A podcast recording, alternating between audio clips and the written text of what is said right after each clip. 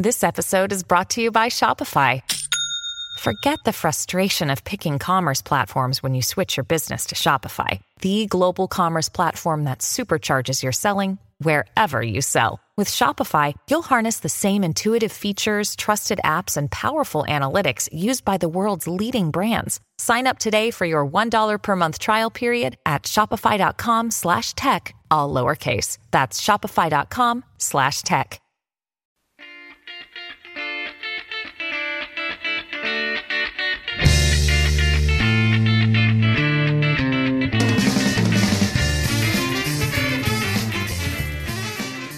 Listeners of the Mad Scientist podcast. I'm your host, Chris Cogswell, joined as always by my co host, Marie Mayhew, and this week joined by special guest, uh, Michael Isikoff, investigative journalist, uh, host of podcasts, writer, um, just all around fascinating guy. Uh, Michael, thank you so much for coming on the show.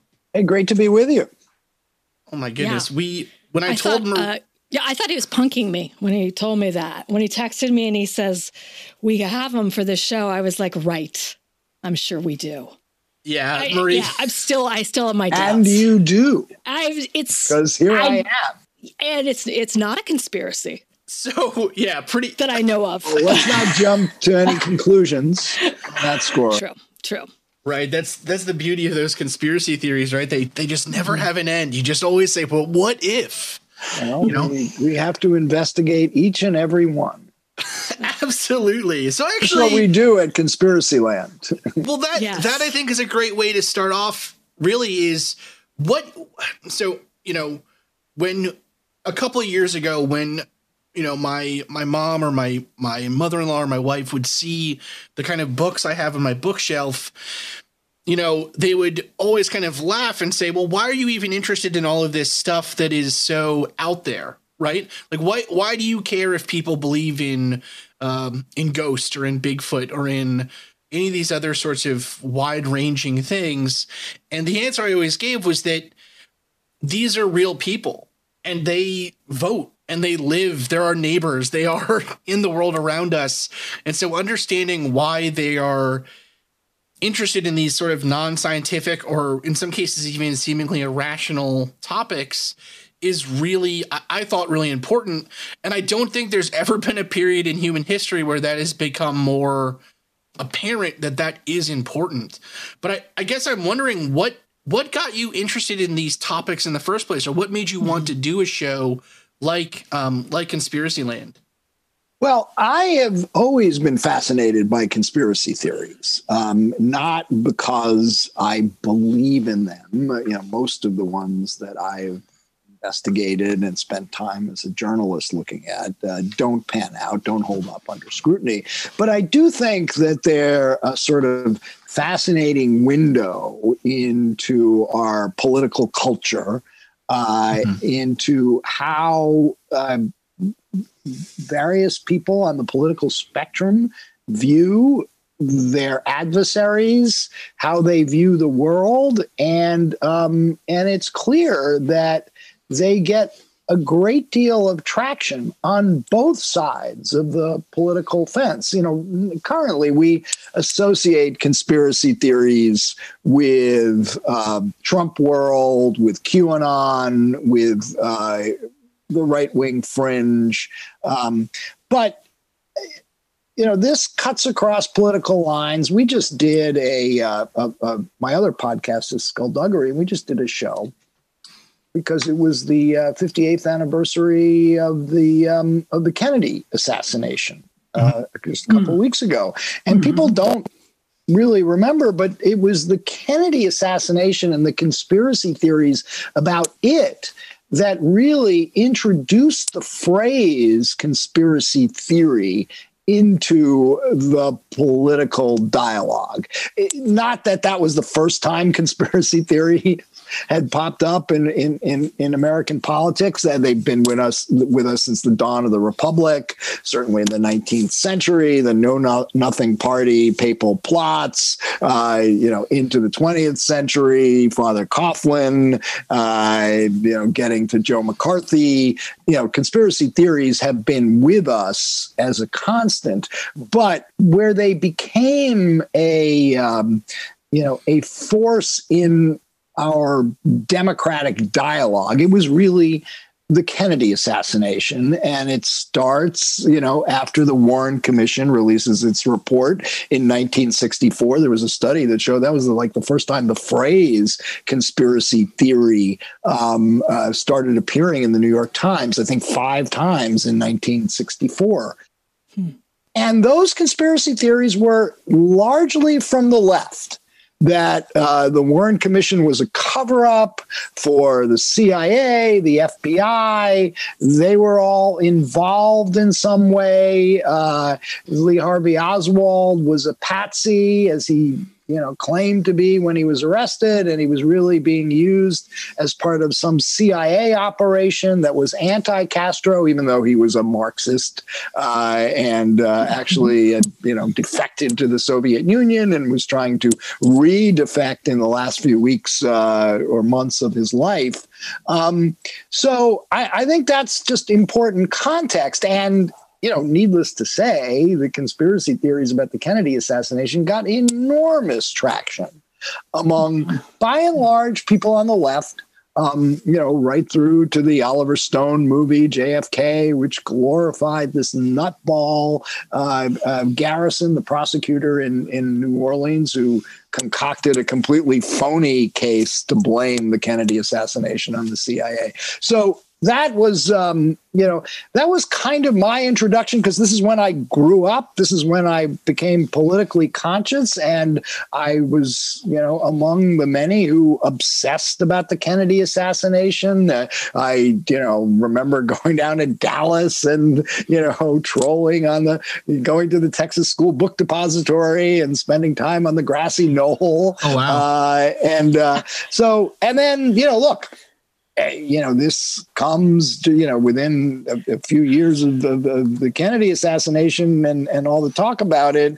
There is, you know, the Vietnam War, there's Watergate, uh, there's uh, in the 70s, the Church Committee, which seemed to validate the, the ideas that there was all sorts of um, uh, nefarious activities that our intelligence and law enforcement uh, uh, services were engaged in, uh, which really gave a lot of legs to conspiracy theories. And again, that was largely on the left, not exclusively, because you know as I said before, you know, I mentioned Joe McCarthy. Certainly, uh, the, uh, I should mention the John Birch Society on the right, mm-hmm. which, right. you know, uh, Robert Welch, the candy manufacturer who started it, talked about how Dwight Eisenhower was a conscious agent of the communist conspiracy, right?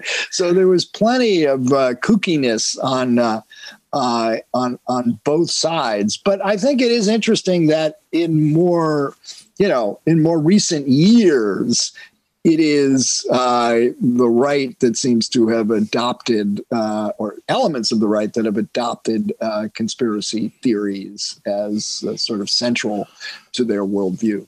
Well, I think what's, uh, at least from, you know, one thing we touch on in the show really quite often, it, it I, you know, I almost feel like a broken record sometimes when we point this out on episodes, but, you know, looking back at sort of conspiracy theory, and I think more broadly, even um, pseudoscience or sort of uh, disbelief in expertise or disbelief in um, you know experts coming out and giving information to the public. Um, like you said, I think if we if we kind of were to list the most prominent, at least in people's minds, conspiracy theories over the last say hundred years, um, it does appear that there are there tend to be more on the the left side, let's say, of the political spectrum pre kind of Trumpism. But actually, part of me mm-hmm. wonders if that isn't due to the the more conspiratorial aspects of the right wing almost kind of nestling snugly into um, religious systems. So, you know, I- am looking right now at my bookshelf at a copy of Michelle Remembers, right? Um, one of a kind of a foundational book on the Satanic Panic, which um, I think really led directly into QAnon. You know, it's the same kind of conspiracies. They're the same kind of ideas. Um, just you know, remove Satanists for um, deep state, you know, actors. right? It's but it's the same general ideas. Um, I yeah, wonder. Well, they if, always have the same tropes. Right. Sorry, this, yeah. This no. Yeah. The stories never change. Just kind of the window dressing does. Right. But so I wonder actually if in the modern, sometimes I wonder. I guess if it isn't sort of a push and pull, where in periods where there are um, more conservative control generally, um, that conspiracy theories on the left then will emerge, and vice versa. Well, yeah, I I am curious as to what sort of galvanizes that um, conspiracy theories or the belief in the conspiracy theories, right? Like you Right. pointed out. So, look, uh, a a couple things you know come to mind. You know, one is that um, when you have uh, segments of the electorate of society that are disaffected, that are distrustful of authority, uh, that don't believe what um, the experts say, don't believe the media and what the media says, because the media is always plays a role on in conspiracy theories, left or right. They're either, you know, uh, for the left, it's corporate media covering up, uh, uh, you know, wrongdoing by the establishment. If it's the right, it's you know the liberal biased media that is covering up uh, news that um, is awkward for you know the Democratic Party establishment. Um, I, I think you get that on both sides, but so that's a constant, and you know there are always sort of grains of truth um, in some of these critiques. I mean, look, I mentioned the church committee before. That really did reveal um, uh, some pretty scary tactics that were being used during the height of the Cold War uh, by the CIA and the FBI, COINTELPRO, uh, the sort of uh, you know secret operation authorized by J. Edgar Hoover to discredit civil rights leaders like Martin Luther King. Um, on the CIA's part, Dr. Sidney Gottlieb, the mad scientist who was experimenting by injecting uh, you know LSD in unwitting Yeah. Uh, participants. Uh, the MK Ultra. Yeah. Oh, and elimination by illumination, the plot um, on Castro. yeah, sure. I mean, you know, assassinations, uh, you know, attempted assassinations, not just of Castro, but of by Lumumba in in in Congo, and um, uh, you know, there there were others uh, that. You know, and, and not to mention the sort of coups that the United States government um, inspired in Iran and Guatemala, engineered really. Um, so all that you know, if you're on the left, you have good reason to distrust what the FBI, what the CIA has to say, uh, what the national security establishment has to say. And just moving forward, it's not just height of the Cold War. Um, you know, I uh, uh, did a book a number of years ago with uh, uh, my co-author David Corn Hubris about the run-up to the Iraq War and all the untruths that were um, uh, stated not just from the Bush White House but from the CIA and the intelligence community about what was known about uh, Saddam Hussein's weapons of mass destruction and uh, ties to Al Qaeda. Much of the case, if not almost, you know, the, the guts of the case were completely inflated and in many cases just completely false. Right. Um, so there, there, there was good reason to be distrustful of much of what the national security establishment um, has had to say uh, over the years. And on the right, you know, plenty of, first of all, plenty of uh, uh, um, uh, evidence, I think, that they could rightfully point to at uh, uh, bias by the media that uh, uh, tended to be much tougher on uh, Republican wrongdoing than Democratic wrongdoing. Not exclusively, of course, but you know one can understand um, uh, how people on the right may have. Um, viewed i certainly do may have viewed some of the coverage and i think this reached its peak um, uh, under Donald Trump's presidency, where you have this bifurcated media um, you know, Fox News acting as you know the propaganda arm of the Trump White House for much of the time, but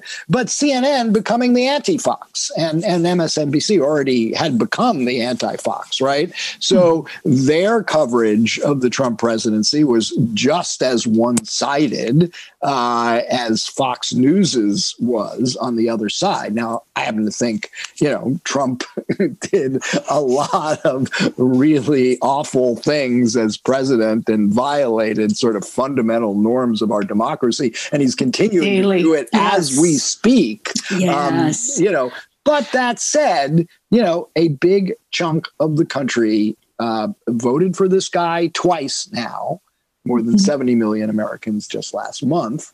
And um, when you, you know, sort of lose sort of, you know, standard forms of journalistic um, professionalism and become much more loose about being opinionated, um, uh, then uh, you know people who don't share your opinions um, will rightfully conclude that you're biased and you're not um, you know a, a, fair umpire calling balls and strikes. You've you've got you've got skin in the game um, mm-hmm. so i understand that now what's made it a lot worse and why we're in this golden age of conspiracy theories now uh, is um, because of social media and, yeah. you know, we had the breakups of the big media networks. Not, they haven't broken up, but they've, you know, lost their power because we have so many other sources of news. But you add on top of that social media, Twitter, Facebook, uh, in which everybody, you know, creates their own silo uh, in which they only see news that reinforces their prejudices and they only read that which strokes their you know paranoia um, and uh, and and conspiracy theories become a lot battier crazier and you know qanon being the primary example. Yeah that's what i was going to ask because it seems like eh, you have both sides having sort of this conspiratorial mindset for certain things, but then it takes almost a galvanizing moment to really have something take off, right? Because there's a lot of conspiracy theories that gain traction for a short amount of time and and then just peter away and don't really, you know, you don't hear about them in that iteration too often again. But all of a sudden, eh, 2016 election, Facebook, uh, everything that's going on with uh, with with Twitter, and then this sort of advent of this new, uh, well, uh, at least a more prevalent uh, group of conspiratorial thinkers come out of seemingly the woodwork, although they've been they've been probably in gestation for a pretty long period of time. Do you think is is QAnon something that's that is new, or is it just a uh, reinterpretation of something that had been going on?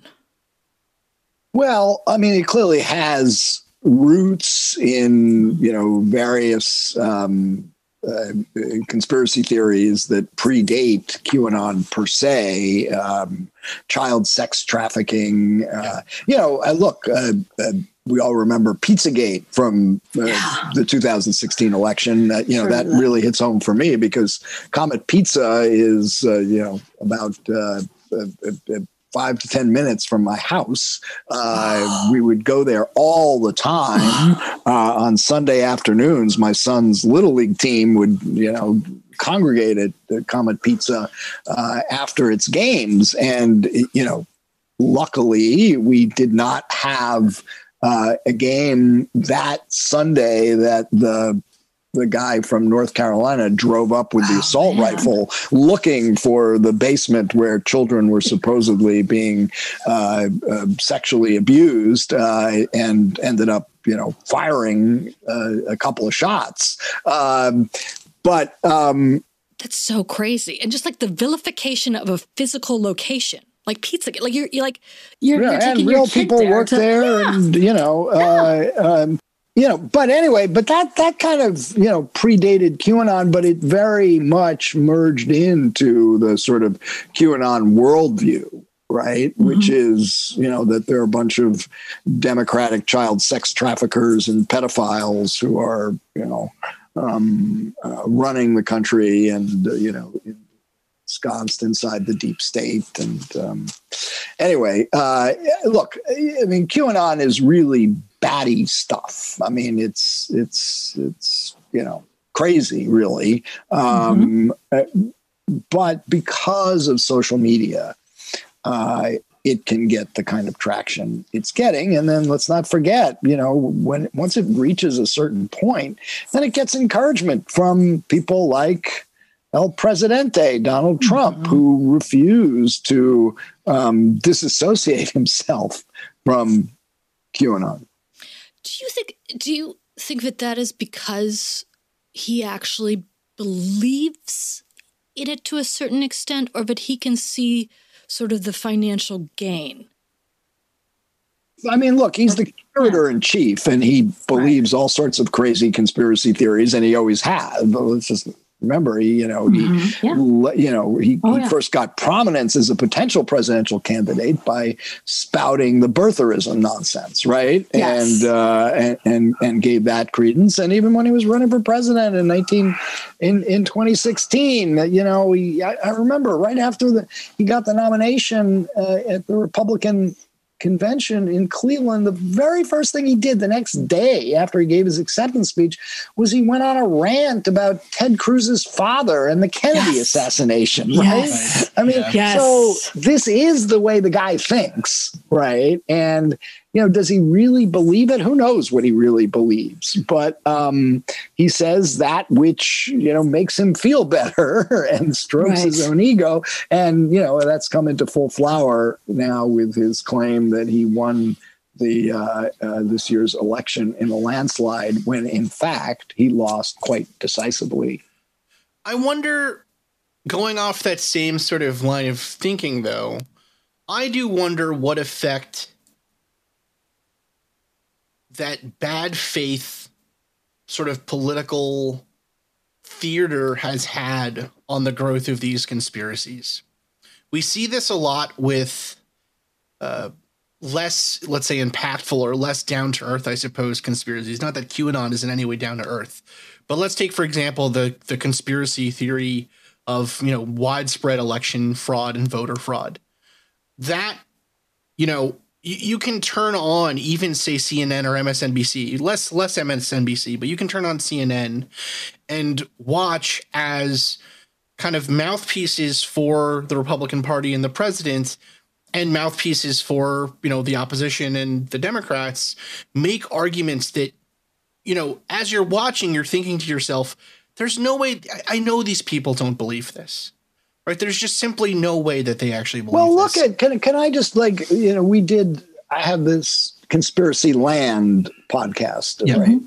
And you know, the first year last year we did Seth Rich, uh, which is really interesting because yes. I don't know if you noticed, but just uh, you know the parents had sued Fox News, which yeah. promoted uh, the conspiracy theory about Seth Rich having been the real source of the DNC emails to mm-hmm. uh, to WikiLeaks, and um, you know the horrific toll that took on the parents, yeah. the family, the friends of Seth Rich, uh, and they just won a, um, uh, a, a settlement from Fox News. The terms are undisclosed, but I reported that there was a seven figure payout from Fox to uh, the parents of Seth Good. Rich for what sure. they for Good. promoting that bogus story that really has quite a sort of yeah. fascinating pedigree uh, from you know Russian disinformation, uh, Russian trolls to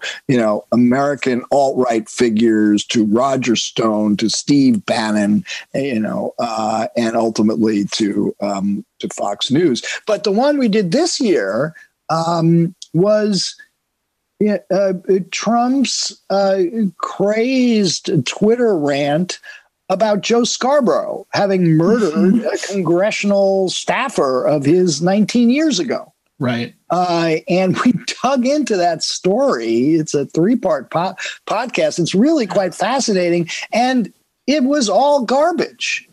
I mean, it was all garbage that actually began on the left because at the time Scarborough was a Republican congressman, and uh, this grew up out of the um, uh, you know it was this it's it began in the same summer as the uh, Chandra uh, Chandra Levy uh, Gary Condit uh, furor in um, in in Washington. Gary Condit having been a Democratic congressman who was um, having an affair with an intern, Chandra Levy, who then is found dead in Rock Creek Park. Uh, you know, and the conspiracy theories there were that Condit was. Uh, somehow responsible for uh, her death. He wasn't. He was having an affair, but right. he wasn't responsible for her death. But because of the all the media furor that got, um, uh, people on the left started to go after Scarborough, saying, well, what about the dead stat- young woman who worked on his staff in Florida. Mm-hmm. Um, why isn't the media covering that? And that got, uh, you know, the Daily Kos guy. He's we do an interview with him in Conspiracy Land. He yeah. was promoting that, right? Uh, so you know, Markos uh. Um, yeah and then, of course, it gets adopted. Uh, uh, it migrates its way to the political right. It gets adopted by Trump, who goes on these rants about, you know, uh, Scarborough was having an affair with this woman, and the case needs to be, you know, cold case, reopen. You know, there were like 10 or 11 tweets that Trump did just this year in May uh, after uh, about Scarborough and why isn't Scarborough being investigated for the death of this woman? Uh, and then, of course, it gets picked up by QAnon. And the QAnon mm-hmm. crazies, mm-hmm. you know, uh, jump on it and and embellish it. And you know, before by, by the end of the day, uh, this this poor woman, Lori Klausutis, who did pass away in a horrible freak medical uh, mm-hmm. accident that uh, happened to her while she was working for Scarborough. Um, was somehow, uh, you know, reviewing, uh, you know, had access to documents about CIA death squads and, you know, all sorts of um, nefarious activities. Before you knew it, it was like, you know, 9 11 and was. Right. Yeah. Her out there in the, her remote location you know, was she, yeah. It's crazy. So ridiculous. It was, it was, all crazy. Anyway, we did a three part uh, series on this, just dissecting it and ending with, you know, what we call the Twitter dodge, because Twitter allowed this crap to, right. you know, go up on its platform and would not mm-hmm. stop, wouldn't take down Trump's tweets, uh, uh, even though there was nothing to them. Now, obviously, they've gotten a lot better, you know, more recently. Um, but you know, this was only this was 2020. This was this year. But, see, but so, but that's you, what I wonder though. Is sorry, sorry, Brie. I, oh God. But that's kind of what I guess what I'm what I'm wondering is.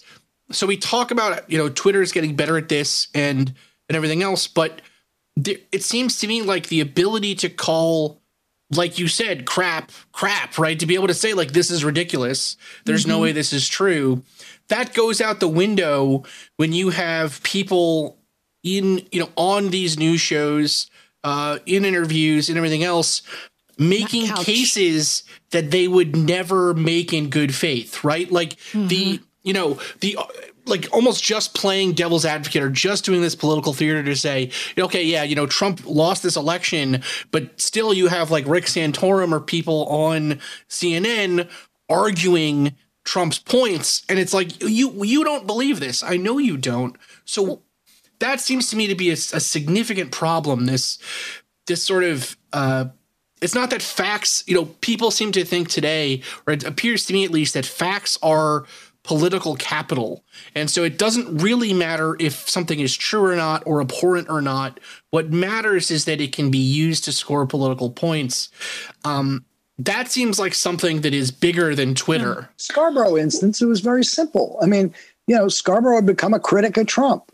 Right. right. Once he and Mika yeah. were once, you know, kind of friendly with Trump. They had him on the show. They even went down and saw him at uh, Mar-a-Lago uh, mm-hmm. just before the inauguration in 2017. They were there New Year's Eve. They were trying to score an interview with him, with the, with the then president elect. Uh, but you know, they turned on him because of his behavior as president, mm-hmm. and uh, and and Trump, you know, viewed it as some sort of betrayal. So he just starts throwing mud, you know, right. uh, at Scarborough, regardless so, whether it was true or not. So, do you think? I mean, and this was something that actually came up in your last skullduggery episode with um, ex Congressman uh, Riggle. I'm trying to remember his last name. Yeah, Denver Riggleman. Yes. Oh, yeah, so he brought up like what is the responsibility of media platforms, social media platforms like Twitter to regulate or to become better stewards of of what's happening what's happening on their platform. Because when asked that question i think the thing that did kind of shock me was that he was like absolutely not first amendment right well look which, it is it is, is it tricky. It's is tricky. It? I, I mean drawing lines is what's tricky. Look uh, we can all agree that qanon crap is crap and, you know, yes. I'm running a social media platform, I don't want it on. Um, Coming up on 5 Minute News, I'm Anthony Davis. You might think it's partisan because maybe it's critical of one side or the other, but it's not. It's just the truth. And I think that's also something that's kind of unusual for Americans listening to the radio or to podcasts because the news landscape in the States has been so partisan for so many decades. So, Five Minute News is verified, truthful, independent, unbiased, and essential world news daily. But, you know, I, I notice what Twitter does now on the election stuff, which is by and large crap. I mean, you know, yeah. uh, you know, but sure. what they do is say, you know, this, you know, th- this account is disputed, right? Mm. Well, everything mm-hmm. in politics is disputed, right? What's your standard? How are you deciding when right. you, you know, you put that up there uh, on somebody's tweets? Because you know, one could take you know, all sorts of comments every day by members of Congress on both sides of the aisle. And just as, you know, mm-hmm. depending on how passionate you are about the particular issue we're talking about, you know, you will, you can say, well, at a minimum, that's disputed, right? Right. Or offensive. Like offense is one thing and hate speech is sort of another. Yeah. When you go after a person with personal attacks or demeaning personal attacks, you know, I, I think that's, I mean, it's, it's, I think it's easier to draw the line there, although there could be, you know, gray areas. But when you get into political debates, I'm, I'm just not the language that Twitter uses. This account of the election is disputed. Mm-hmm. Just seems to me to be either too lame a hedge or too much. I mean, I, I don't know. Yeah, saying something is disputed is sort of it's the same problem. We often hear this from people like we did, you know, when when we do episodes on things like say climate change, and then we'll get comments from people in the audience asking, "Well, why didn't you have someone who denies climate change on?" The argument I always give is they're not arguing in good faith. They they don't have any, you know, mm-hmm. there's there's nothing for them to give me right? That that would be worth even you hearing. Yeah. There's there's you know that is an issue at times, you know. Right. But on the other hand, um, I am sort of you know I, I do resist um, conformity and yeah, absolutely just being dictated to about what I should believe or not believe. I want to be able to explore the evidence myself and reach my own conclusions about issues of, of debate. And on climate change, look, I, you know, I, I don't think there's any serious debate about the existence of climate change, that our climate has been changing it does strike me that there is legitimate that, that, there's no question that human you know carbon emissions have contributed to that and may in fact be the primary driver of it but there is debate about you know to what extent And are we Yeah. two or three years away from apocalypse or are we 10 or 20 years? And and that makes a difference when you're trying to come up with policies that might impact people's lives, right? You know, Absolutely. or uh, so anyway, I I I don't like well, I certainly believe in climate change. I certainly believe man-made. It's it's primarily man-made. I I don't like shutting down debates about this by just sort of calling people denialists and refusing to hear what they have to say. There may, in fact, be some people who are trying to argue in good faith about aspects of this. Oh, you know, and, and don't get me wrong, right? There, there absolutely are. I mean, that's one thing that we try really hard to do, and we're kind of a, we're kind of one of the, um, the reason the show was even created in the first place was because there wasn't, we felt enough content like this where you take seriously the arguments of people who believe in uh, conspiracies or things that are out there on the fringe and then kind of pick them apart and see does this actually make sense? Like is it logically consistent on its own? And then what effect does it have to the world around everything else? But i think that's part of the challenge at least is people don't really seem to be trained to do that kind of hard thinking and at the same time as well for it's not it's terrible You know, yeah you I mean, it's confirmation bias. You want things, but you want things that reinforce your own worldview. That's sort of how I think how people are preset, right? Like you, I want something that's going to validate and make me feel good about my own decisions. That's why I want a conspiracy theory, right? Because then all of a sudden, not only is it explained sort of for me and it fits my worldview, but I'm in the know and I'm I'm I have sort of I've gained some power from it or some oh, autonomy or some agency. Right. Right. But we do it- So we- going against that mm-hmm. is is I think is not necessarily where people like how people are wired to do, which kind of like leads me to like the question of so you you've got something like QAnon, you have them now actually even being elected to office in certain states, which is amazing. So there's there there's traction to it. How do you begin to, or does does does QAnon now just sort of maybe lose some steam now that Trump is coming out of office, or how do you begin to diffuse that?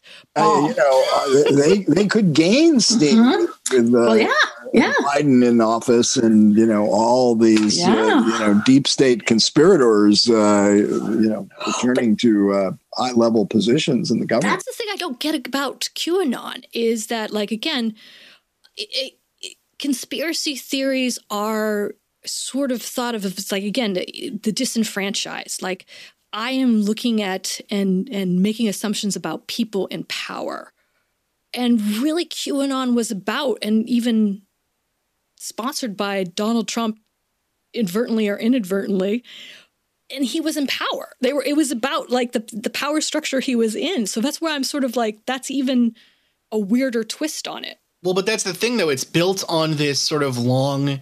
I think in the United States, especially, we've had this very uncomfortable feeling about our um, about our military, about industry, about kind of the military industrial complex, quote unquote.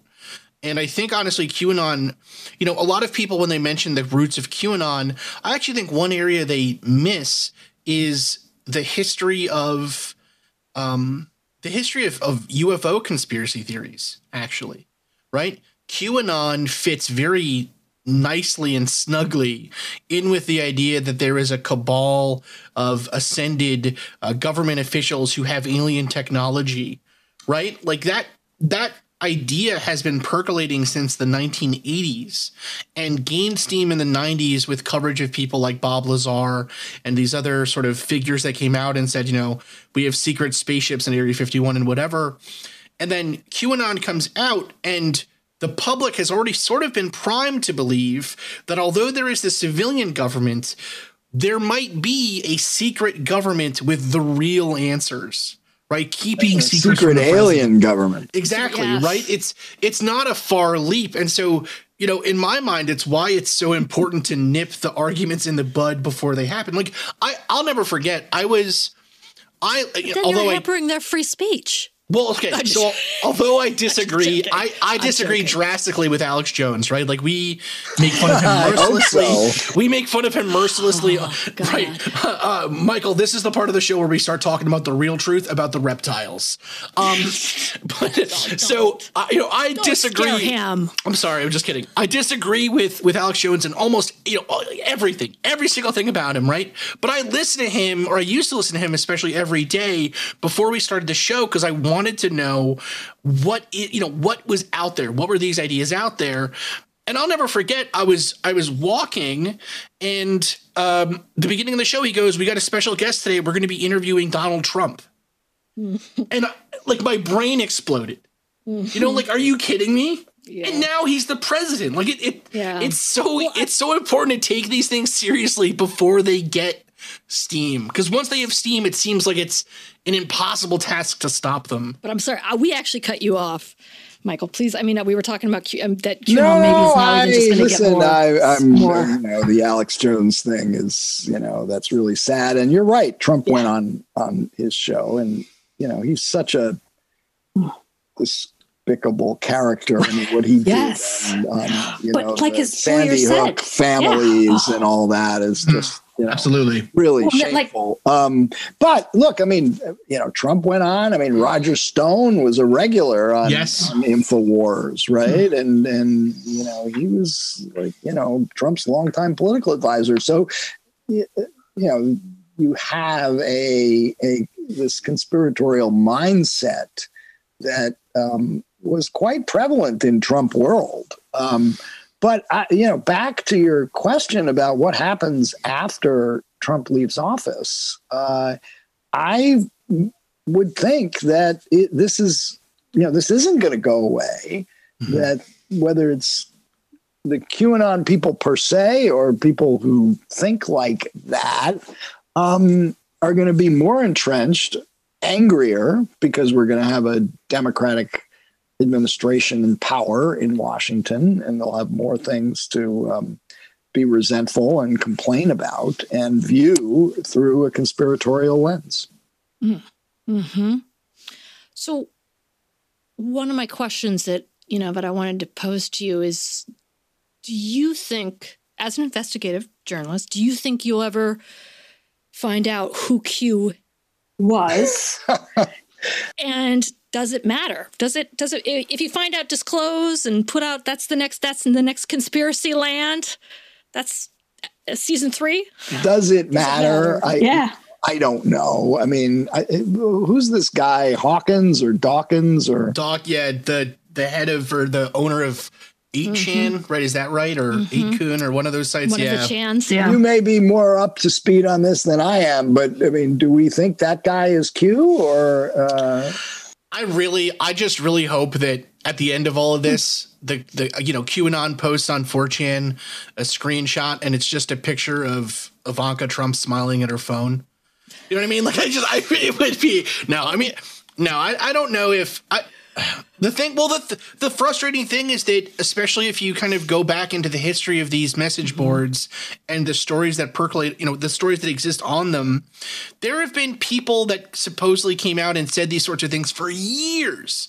This is just the first one that came, you know, that really got any kind of traction. I think the next closest one to the Q character is probably that crazy guy who claimed he was from the future um, what was his name? He like Oh, God, posted yeah. a picture of him with a like a MacBook, and he was like, "This is my spaceship." You know, like it was crazy. Um, uh, so I I don't know. I mean, do I So- think that he is the person? I think that the most sensible argument I've ever seen for what QAnon is, and Marie, maybe maybe you have another opinion on this than I do, but the most interesting one I've ever seen was it is it, it's basically just a prank that has taken up legs and, and really gotten steam in a way that the it doesn't matter anymore who was controlling it in the beginning because now it's clearly being used to spread um mess you know it's it's really a viral message right it's like Yeah. those it's like those facebook pages that you know initially they're a facebook page about bird watching or whatever and then they get a million people in the group and then they get sold to some you know some company that's hawking fake sunglasses, right? It's it seems to me to be the same kind of thing. Yeah, I mean, I don't know. I think you know, the part of me wants to find out who it like.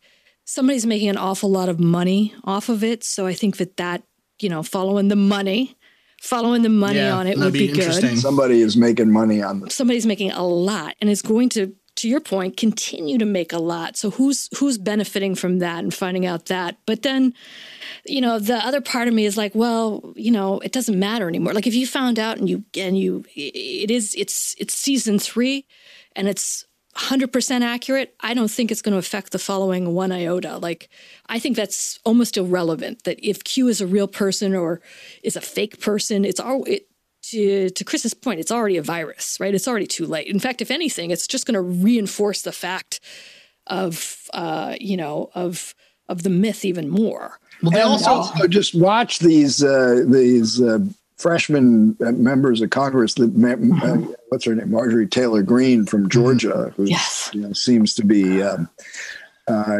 QAnon friendly. Uh, uh, I mean, Yeah.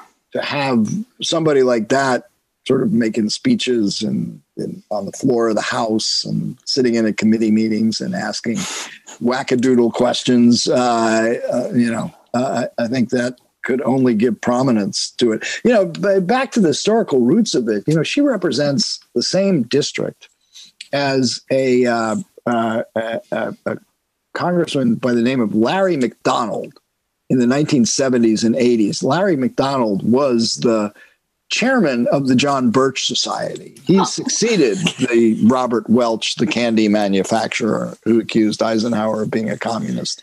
And he was a total uh, conspiracy theorist. Uh, he, you know, we did we did a episode of Skullduggery on him uh, and Conspiracyland actually about a month or so ago.